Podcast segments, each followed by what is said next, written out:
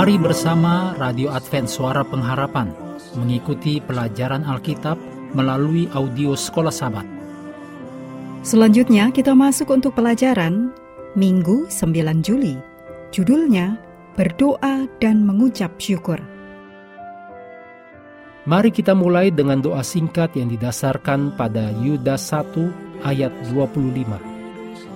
Allah yang Esa, Juru Selamat kita oleh Yesus Kristus, Tuhan kita.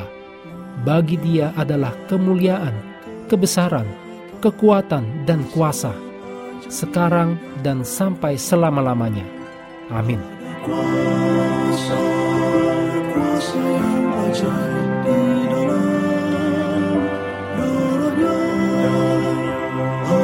Termotivasi oleh berita bahwa umat percaya di Efesus berkembang dalam iman kepada Yesus dan dalam kasih terhadap satu sama lain, mungkin berita ini disampaikan oleh Tikikus seperti yang dicatat dalam Efesus 6 ayat 21 dan 22.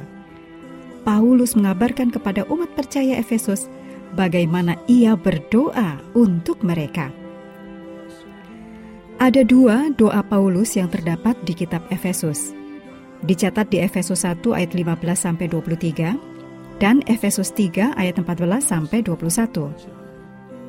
Terkadang biasanya dalam doa kita nadanya bisa menyedihkan, meratap karena masalah ini atau itu. Doa Paulus dalam Efesus menunjukkan bahwa ucapan syukur adalah bahasa asli doa. Kita mengumpulkan berkat-berkat Tuhan dan berterima kasih untuk itu.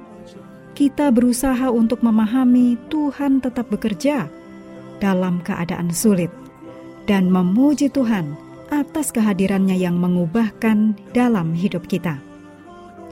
Efesus 1 ayat 20-23 memuji anugerah dan kuasa Yesus yang dimuliakan dan kita bersyukur kepada Tuhan karena memberkati mereka yang ada dalam lingkaran pengaruh kita.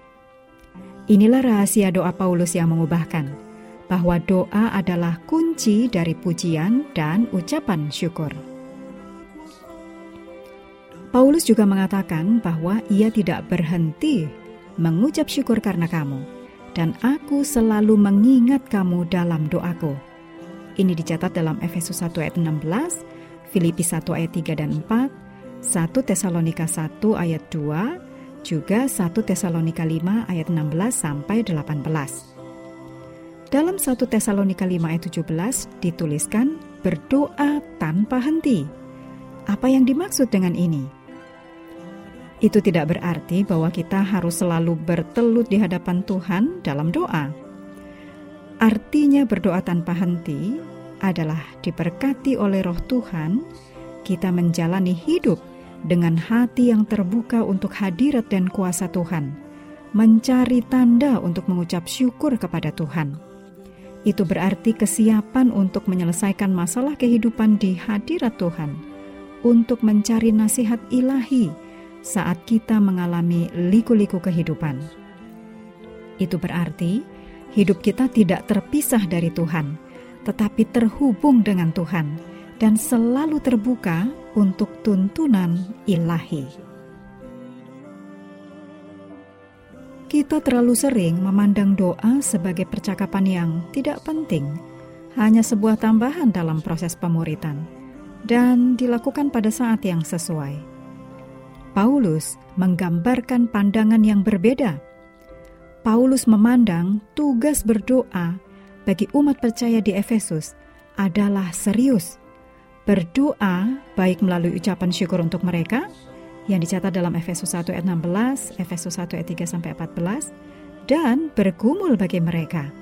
Dicatat dalam Efesus 1 ayat 17 sampai 23 dan Efesus 3 ayat 14 sampai 21.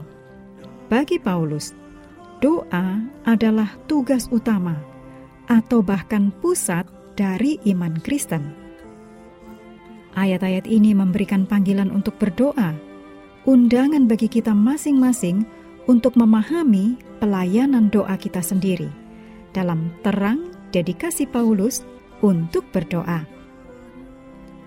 Renungkan bahwa penting untuk selalu bersyukur kepada Allah dalam doa atas apa yang semestinya kita syukuri.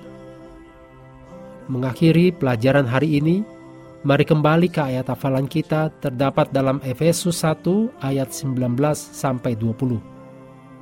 Melalui Roh Kudus, orang percaya akan mengetahui betapa hebat kuasanya bagi kita yang percaya, sesuai dengan kekuatan kuasanya yang dikerjakannya di dalam Kristus, dengan membangkitkan dia dari antara orang mati, dan mendudukkan dia di sebelah kanannya di surga. Kami terus mendorong Anda mengambil waktu bersekutu dengan Tuhan setiap hari, bersama seluruh keluarga, melalui renungan harian, pelajaran Alkitab sekolah sabat, juga bacaan Alkitab sedunia, percayalah kepada nabi-nabinya yang untuk hari ini melanjutkan dari Mazmur 64 Tuhan memberkati kita semua.